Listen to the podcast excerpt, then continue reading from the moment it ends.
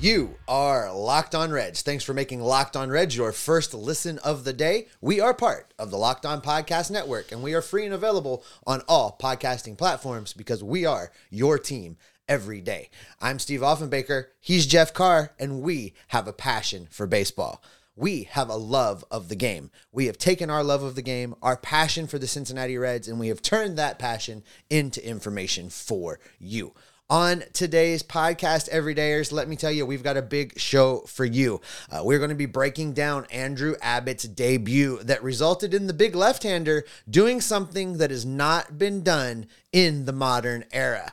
We're also going to discuss a power surge that had the Redlegs playing ball like it was 2020 all over again. And then we're going to check in on Jonathan India because there was a lot of news about Jonathan India yesterday. A whole lot of stuff going on.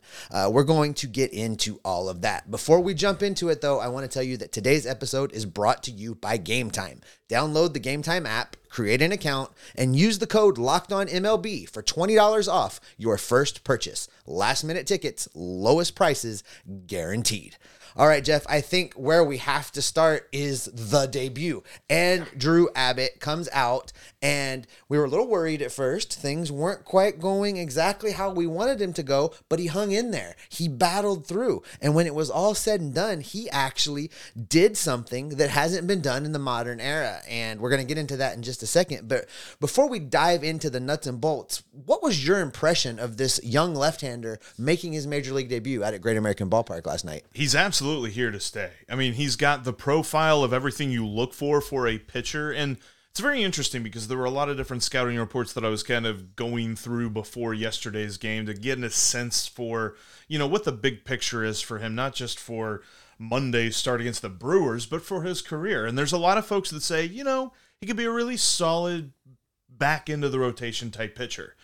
But what we saw on Monday, I mean, that's kind of ace material, wasn't it? I mean, that he was here to stay if those are the kind of performances he can put together. Well, he was working hard. Now, look, I was a little concerned. You know, you and I were out at the game last night. We watched this live. Yeah. And through the first couple of innings, he really seemed to really be working on trying to find himself. Yeah. You know, approximate 50 pitches through two, and then he settled in. And for the rest of his time through the sixth inning, he only threw 50 additional pitches, so about 100 pitches total, and 50 of those came in the first two innings. There were some walks in there. It really looked like he was working to find his way, but then he kind of got in there, and the Milwaukee Brewers hitters really couldn't do very much with him. I think, and you know, David Bell kind of summed it up very succinctly in his post game. He's like, you know, he's human. I'd kind of worry if he didn't feel that way. And he felt the adrenaline rush there in those first couple of innings. You could tell even because, you know, the scouting report on him for his fastball, at least, is, you know, low to almost mid 90s, probably could touch 95. He was regularly hitting 96 with the fastball. So that told me he was overthrowing it, but it was interesting of what he had to say about his performance there in the early going, especially with, you know, problems with base on balls and things like that. I think that was just a little bit of nerves, but mostly just me kind of saying to myself, hey, I don't like walking people, so let's, you know, get after him, get in the zone. My stuff's good enough to get outs, so let's just go right at him. I personally don't like the four walks. I know it's a tough stat. You know, the game overall was good, but the four walks are like my personal, just like I got to be better than that for the team. I kind of love that, and not from like a, you know, let me make sure I stay down on myself perspective here, but he's keeping grounded because, as we have said, this is something, what he accomplished, that hasn't been done in the modern era. No, absolutely. And what he said there is he's going to continue to make adjustments. We know the hitters will make adjustments. It's good to hear that he's going to make adjustments. But let's talk about what he accomplished. For the first time in the modern era, a left-handed rookie making their debut that went 6+ innings, allowed only one hit, and gave up 0 runs. That's never been done in the modern era by a left-handed pitcher, and it happened last night at Great American Ballpark. And I think you hit this when we previewed it, that 4-pitch mix really played well against the Milwaukee Brewers hitters. And you could see it, like, whenever he was hitting the fastball up in the zone, he would try to tunnel it with a curveball. The curveball was really, especially as he got settled in, it really seemed to get up on the Milwaukee Brewers hitters. They really could not figure that pitch out. There was a lot of bad swings and misses on it. There were a couple of check swings where they were able to hold up, but even then it was almost as if it took a superhuman effort to make sure that the bat didn't break the play. Like, he was really confusing them with that. And that was something that I love to see because, you know, you talk about the mentality. There was a lot of people that were trying to, especially in post-game stuff and on Twitter, that were just like, man, this guy, he's got a bulldog mentality and stuff about that. And that's a nice thing to say, but what's your stuff like? And he had great stuff on Monday. He did. In fact, you know, you and I, as we were, you know, narrating the course of his outing while we were standing there, you know, we were concerned if he was going to rely too heavily on the fastball, if he was going to rely on just one or two pitches and continue to tunnel him in there and let these hitters figure him out. And he really never did that. Every time we thought he should mix it up and change things up a little bit and maybe, you know, come in with the sweeper or come in with the curve, he did that. He would throw the off-speed stuff. I was really impressed with his ability to really keep the Brewers hitters off balance. Nobody looked very comfortable against him throughout at any course of this start. And one other thing about that four-pitch mix, we talked about this with Graham Ashcraft yesterday, where he had Graham Ashcraft has two pitches that break very similarly. Andrew Abbott really has two things working for him in this four-pitch mix. Number one, all of them break differently, which is huge. But number two, there are so many different speeds. Yeah, the low to mid-90s fastball is something that just about every pitcher has anymore, and it's really not that impressive. But when you pair it with an 80 to 82 mile an hour curveball, like about the same with the sweeper, but it breaks differently from the curve, and then you have a changeup at 86, 87, you can really mess with the hitters, not only their eye level or where the ball's going or how it's breaking, but also how quickly it gets to the plate. He has so much, so many weapons that he can call upon. I really think we've got something here, and that's what kind of leads me to this next thought, because now we're talking about Andrew Abbott is ready. We were hoping this. He's ready. He's here. He's staying. You're talking about a rotation that later on in the season, whenever Nick Lodolo is healthy, is now going to have three left-handers. Well, that's exciting. And Andrew Abbott, Brandon Williamson, and Nick Lodolo. I mean, can't remember the last time we had. Have we had three lefties in the rotation? We're going to have to dig into that a little bit. I don't think that we've had three left-handers in this rotation in a long, long time. I'd have to go back through some historical Reds rotations, but I venture to say it's rare for them to even have two. I doubt they've ever had three. So this is a huge kind of point to look at as we move forward, because the Reds will be able to show different looks from their starting rotation, not just their bullpen. You know, when you really start to look ahead for the future and how the Reds stack their roster up against contending teams, that's going to be a huge talking point. No, and David Bell has already said this was not a spot start. Andrew Abbott is in the rotation. He's scheduled to go again this coming Saturday in St. Louis on the road. Yep. A couple important things to watch, something I'm going to be paying attention to anyway.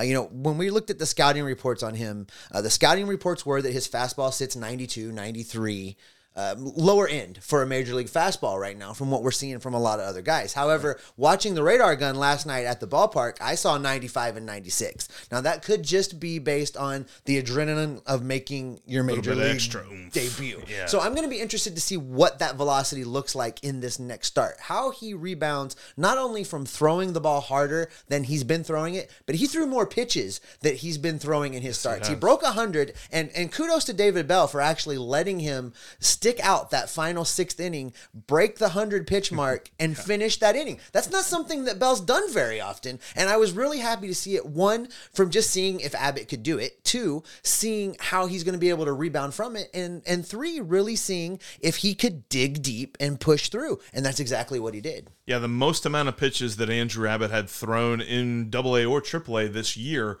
was 97, and the fact that even before the final out of the sixth inning, he had hit that 100 pitch mark. I thought, oh, for sure, this is it. Like, I kind of felt like he had to get a double play on that ball. Right, that's what you were saying. And thankfully, that wasn't the case. David Bell was not betting on the double play.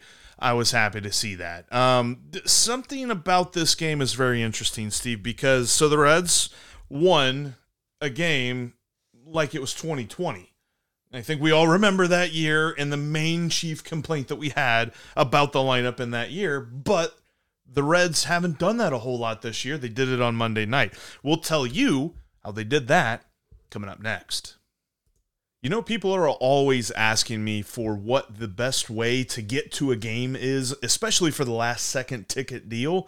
I always tell them Game Time. Game Time is the app to have on your phone. If you're looking to get to the ballpark, get a good deal and know for a fact that you have that good deal, because Game Time has the Game Time guarantee. If you find a ticket for the same row in the same section of where you buy your seats for a cheaper price on a different app, Game Time will credit you 110% of the difference. And we're talking about amazing deals when it comes to Reds games, when it comes to Bengals games, anything going on in the greater Cincinnati area. Download the Game Time app today, create an account, and use code LOCKEDONMLB for $20 off your first purchase. That's Game Time app. Create an account and use the promo code LOCKEDONMLB for $20 off. Download Game Time today. They have the last-minute tickets. They have the lowest price, guaranteed. The Reds welcome the Los Angeles Dodgers to town for a three-game set. Welcome's a strong word, Jeffrey. Yeah, welcome. Not very welcome. But, hey, first pitch is at 7:10 p.m. tonight. You've got Luke Weaver going up against Tony Gonsolin for the Dodgers. You can catch every pitch of the Reds' hometown broadcast with SiriusXM on the SXM app. Just search Reds. And thanks, as always, for making Locked On Reds your first listen every day. Every dayers, tomorrow on the show, where do the Reds stack up with the Dodgers on a head-to-head basis? Because, let's face it, the Dodgers creamed the Reds last year. It was a total blowout. Ugly. Wasn't ever close. The 7 games that they played were...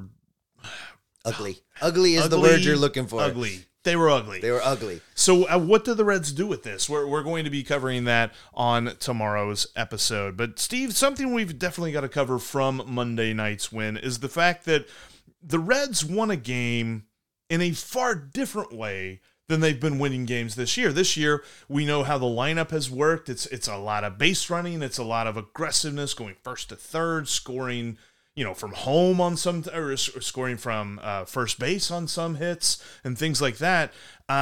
Not so much on Monday. No, we've been talking about all season how the Reds have been playing small ball. That's what you're describing. Yeah. They use small ball to get it done. And for a rare diversion from that last night, 2 swings of bats changed the course of this game. 2 pitches. Stuart Fairchild and your guy, Tyler Stephenson, who must have heard you talking about him the night before. I'm telling you. Both of them went yard. Now, Stuart Fairchild's was a no-doubter to left field. He hit it well into the stands in left field. Now, Tyler Stephenson, Oppo Taco, into the right field bleachers. May have been helped a little bit by the wind that was blowing out to right a little bit. But, hey, I'll take it however the Reds can get it.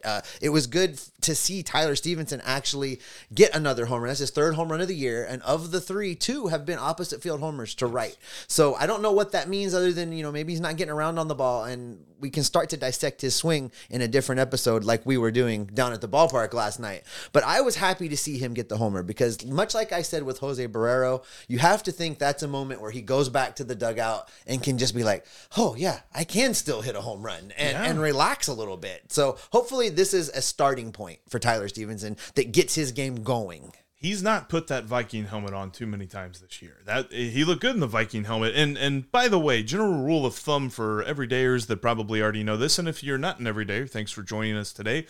What you probably don't know is we tend to talk realistically about some players. Disparage might be a hard word, but that's kind of where I'm seeing it. Then they take it personal. And then they take it personal and they go off. So if we ever do that about any specific player, probably go look at some prop bets on FanDuel surrounding that player. In fact, Kevin Newman, who we said should not lead off, got on base twice last night. So there's this weird thing that we have about talking bad about somebody, and then they go out and they prove us wrong, which, I like to be wrong when I'm talking bad about a Reds player's current performance. But with this power surge, it was also interesting to me that on the flip side of things, they were still trying the small ball. It's not as if they abandoned it. It's not as if it was, okay, for one game, we're just going to hit home runs and we're not going to worry about anything. Matt McClain tried to steal a base, got thrown out. You had Jonathan India trying to score from first on a bloop double, which was literally the absolutely perfectly placed fly ball that you could ever hit, right there in no man's land between the first baseman and the right fielder, that Steer turned into a double. And honestly, India should have stopped at third, but he tried the over-aggressiveness, and it actually bit the Reds in the butt because he was out by a long way, maybe 3 miles. Like, out by a mile is like not even being, it's being too generous to how close that play wasn't. And then the other part of this for me, and I kept looking at the scoreboard like, man, we're not leaving a whole lot of runners on base here. It's because there was at least two, I think there might've been three double plays that the Reds hit into. It felt like anytime someone got on base, there was something that erased that base runner fairly quickly. So it was good that the Reds were able to win without scoring very many runs, because it felt like a night where they weren't going to score very many runs. Well, that's the other side of the coin, right? If we want them to be aggressive on the base paths, if, you know, and Major League Baseball wants them to be aggressive on the base path. That's why they made the bases bigger. That's why they've changed the rules. This is what MLB wanted. They want the excitement of the stolen base to return. Well, the flip side of that is catchers are going to throw guys out. It's going to happen. That's the risk you run. And I like Jonathan India having a green light most of the time. I like Matt McClain having a green light most of the time to try and run and get into scoring position and do these kind of things. But to be okay with that, I also have to be okay with the fact that occasionally they're going to get thrown out. And this was one of those games. Now, I haven't had a chance to go back and watch the film because, like, you know, we were down at the ballpark. I don't know if India ran through a stop sign or if Jr. House sent him or not. If Jr. House sent him, someone needs to have a talk with Jr. But I suspect that Jonathan India ran through a stop sign as much as he was out in that situation. I was trying to rationalize it in my mind. I'm like, maybe they thought that the throw was going to be off. And we were hanging out with Ken Huber, Obscure X-Reds, and he was like, well, the throw was off. It's just he had enough time to get the throw that wasn't even close to home plate and then set back up and tag Jonathan India. Basically, they were betting on them throwing the ball to the backstop at that point. So, yeah, overall, weird game for that. Shout out, though, to TJ Hopkins' first career hit. Got a nice little single there into the outfield. And really, you know, I look at this, and this game was hilarious in its own right because it totaled 2 hours and 11 minutes. Because where the Reds only scored 2 runs. Brewers got shut out. Reds didn't have that many guys left on base. Brewers didn't have that many guys left on base. Efficiency was the name of the game, and efficiency was the way that the pitching staff rolled. Like we talked about Andrew Abbott really settling down in the last 4 innings of his tenure on the mound. The relief pitching for the Reds was every bit as efficient, even if not more so, when you consider the fact that Lucas Sims came in and threw less than 10 pitches in his inning. No, it was a great effort by the bullpen. I will say that Buck Farmer's line might be a little bit deceiving. Just the difference in looking at the box score and then actually being there and watching it. Yeah. They were hitting him pretty hard. You know, just there was one ball that went 403 feet to the 404 mark. You know, it wasn't as clean as it looked, but they managed to get out of it and survive it. And you're absolutely right about Lucas Sims. You know, I've been off air wondering to you about him for a while now, and it was good to see him have that type of outing, a clean, efficient, effective outing, because that's the Lucas Sims that the Reds need to pitch the 7th or 8th inning to set up your guy Alexis Diaz, who came in and was once again absolutely lights out. I feel like this is the formula, especially in a pitcher's duel, the formula of get the starter to go 6, Buck Farmer, Lucas Sims, Alexis Diaz. Like, until we see maybe, I don't know, Tony Santion come back from injury, but I'm not counting on him. Until we see, if we see TJ Antone come back and he somehow fits his name into this equation. Right now, this is the A squad coming out of the bullpen. And I know that David Bell mentioned in the postgame, he's just like, yeah, we didn't have to get Ian Gibaut in this game, or we didn't have to, and I forgot the other name that he threw in there as well, but it was just like, no, like it's Farmer, Sims, and Diaz is the A squad for this bullpen. Yeah, I absolutely agree. And, you know, Ian Gibaut, that he's a good arm to have on the other day, right? Yes. So used all 3 today. Maybe you use all 3 again tomorrow. Well, that third day, you need that other guy. Yes. And I think Ian Gibaut is great to be that other guy, but I don't want to rely on him to be the extra piece of the back end closer. You know, I don't like that usage for him, but I do like what he's been able to do in that other guy role. So I agree with what David Bell had to say there. But look, the Reds won this game. They did it in a way they haven't haven't done in a long time. They did it with the home run, and it was kind of exciting to go back to that. I've been enjoying the small ball and the stealing of the bases and all of the things, but it was nice for a couple home runs and some fireworks and a win, a stinking win at Great American Ballpark. I was really happy. Chicks did the long ball, and so do we. That is correct. Now look, we got to talk about Jonathan India coming up here in just a minute, because there was a lot of news, both in the position he was working out at and then him having to leave the game early with possibly a little bit of an injury. And we're going to dig into all of that here in just a minute, and we'll talk about it right after this. Today's episode is brought to you in part by BetterHelp. You know, Jeff, as we move through life, we're always learning more things about ourselves. We're learning things about the people in our lives, about others. We try to master the things we're trying to do in life. We try to be comfortable in our own skin. But sometimes we're hit with things that, as we're working to overcome them, we run into difficulties. As we're working to figure things out, we can't quite do it. We're not meant to do all of these things by ourselves, whether it's through friends or through family. We need someone to talk to. What if you feel like there is no one for you to talk to, that there's no one you can turn to? There's always help out there. BetterHelp connects you with licensed therapists who can take you on that journey of self-discovery from wherever you are. It's entirely online, designed to be convenient, flexible, and suited to your schedule. You just fill out a brief questionnaire and get matched to a licensed therapist, and you can switch therapists at any time for no additional charge if it's not quite working out with the therapist that you picked. You can discover your potential with BetterHelp. Visit BetterHelp.com/LockedOnMLB today to get 10% off your first month. That's BetterHelp, help, HELP.com/LockedOnMLB to find help today.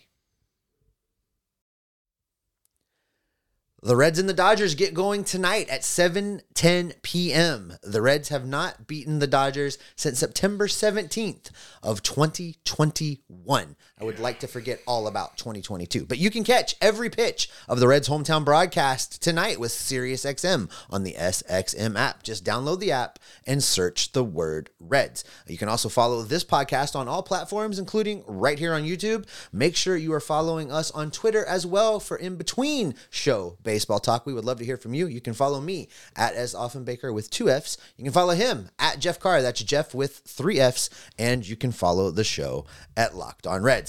Tease this a little bit there at the end of the last segment, Jeff. Jonathan India was all over the place in Reds news yesterday.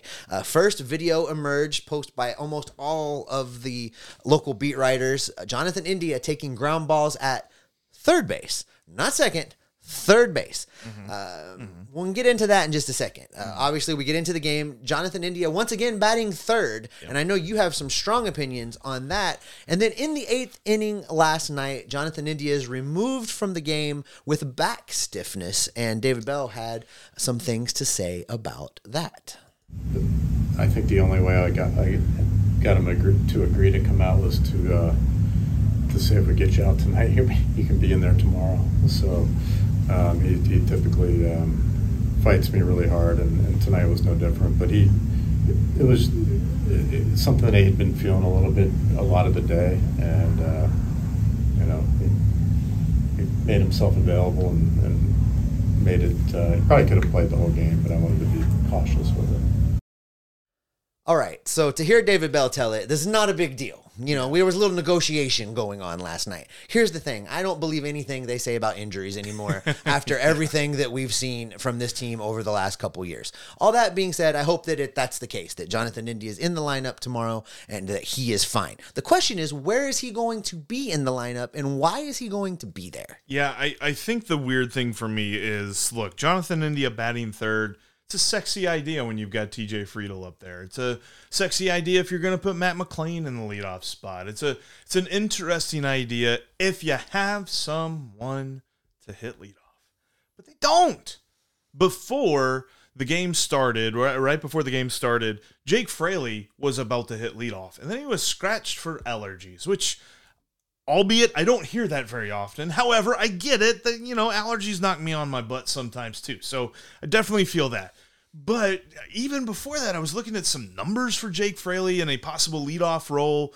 Didn't like it. I mean, it doesn't sound like a good leadoff hitter. Sounds like a guy who can bring him in. Should be hitting in the middle of the order.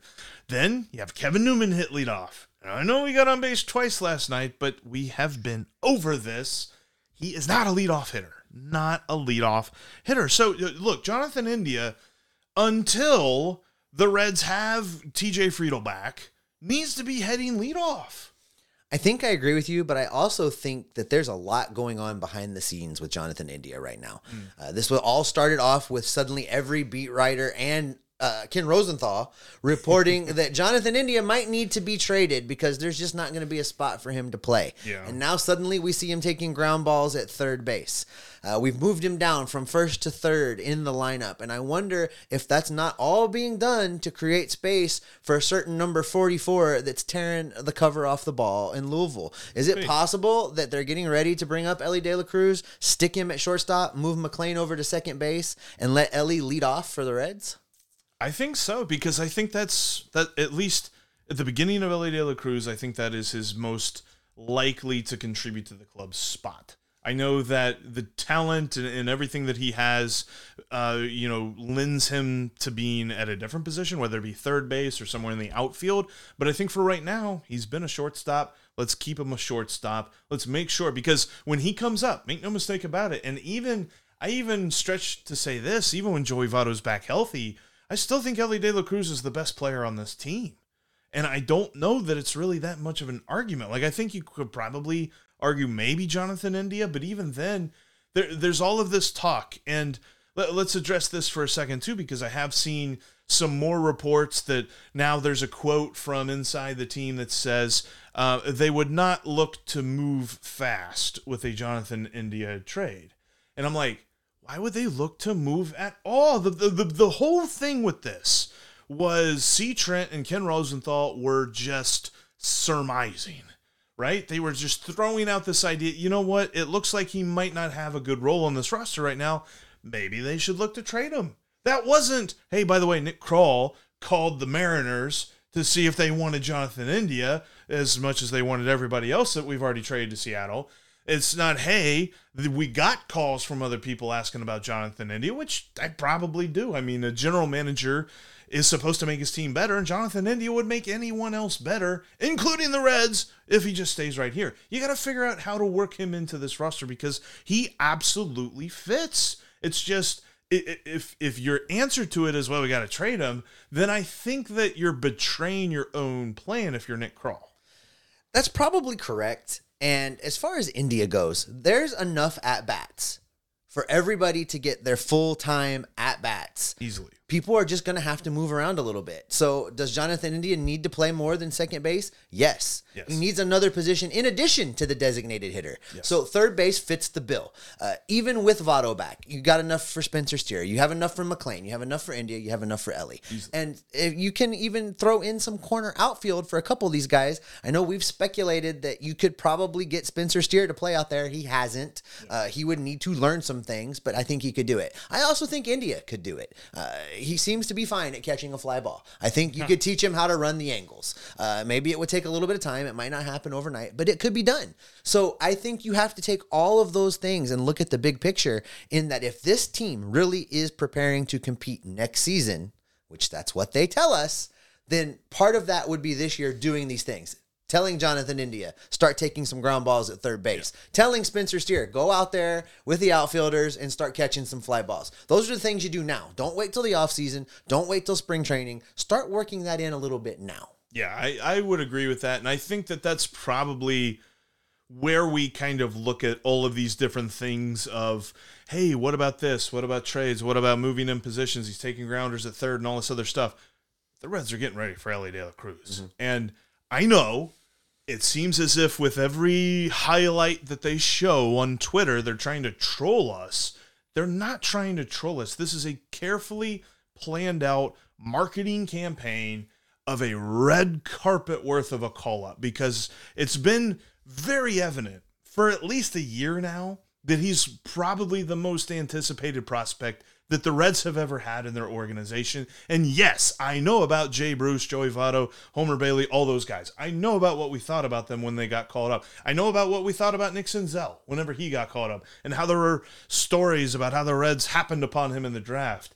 There are going to be tales told of Elly De La Cruz for years and years and years. So why not start it with a sort of like teaser trailer worth of a thing. Like, obviously the Reds can't put together a Guardians of the Galaxy type trailer here, but they're doing their best with all these highlights and all of this other stuff. And when he finally comes up, the excitement in this town is just going to reach a fever pitch. Look at you working in a Marvel reference. And that is probably where we will go ahead and wrap it up for today. But before we get out of here, don't forget that you can catch every pitch of the Reds hometown broadcast with SiriusXM. Just download the SXM app and search the word Reds. That is going to do it for us here, Steve. Thanks, everybody, for checking out today's podcast. Thanks, all the Everydayers, for hitting us up. When it comes to tomorrow's podcast, Everydayers, make sure you check us out as we look at where the Reds stack up with the Evil Empire, with the bunch of bums from LA. No, I'm kidding. They're really good at baseball.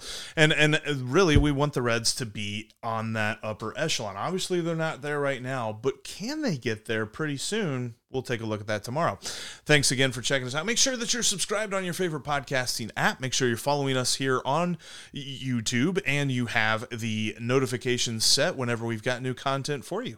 Because why, Steve? Because we're going to keep monitoring these transactions and rumors. We're going to keep watching for Elly De La Cruz. And as soon as we know something, we'll be back right here with the info to keep you locked on Reds every single day.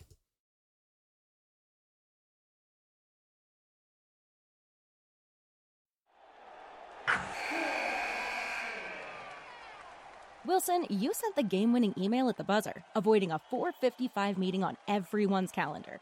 How did you do it? I got a huge assist from Grammarly, an AI writing partner that helped me make my point. 96% of Grammarly users say that it helps them craft more impactful writing. Would you agree? Grammarly helped adjust my tone to navigate tough work conversations. And it works everywhere I write, so I can quickly communicate effectively. Your teammate used Grammarly to summarize an important document, making a three-pointer. How did he do it? It only took one click. When everyone uses Grammarly, everything just makes sense. You made an incredible slam dunk to end the game. The meeting was canceled, and your team will go home champions. Go to Grammarly.com/podcast to download it for free. That's Grammarly.com/podcast. Easier said, done.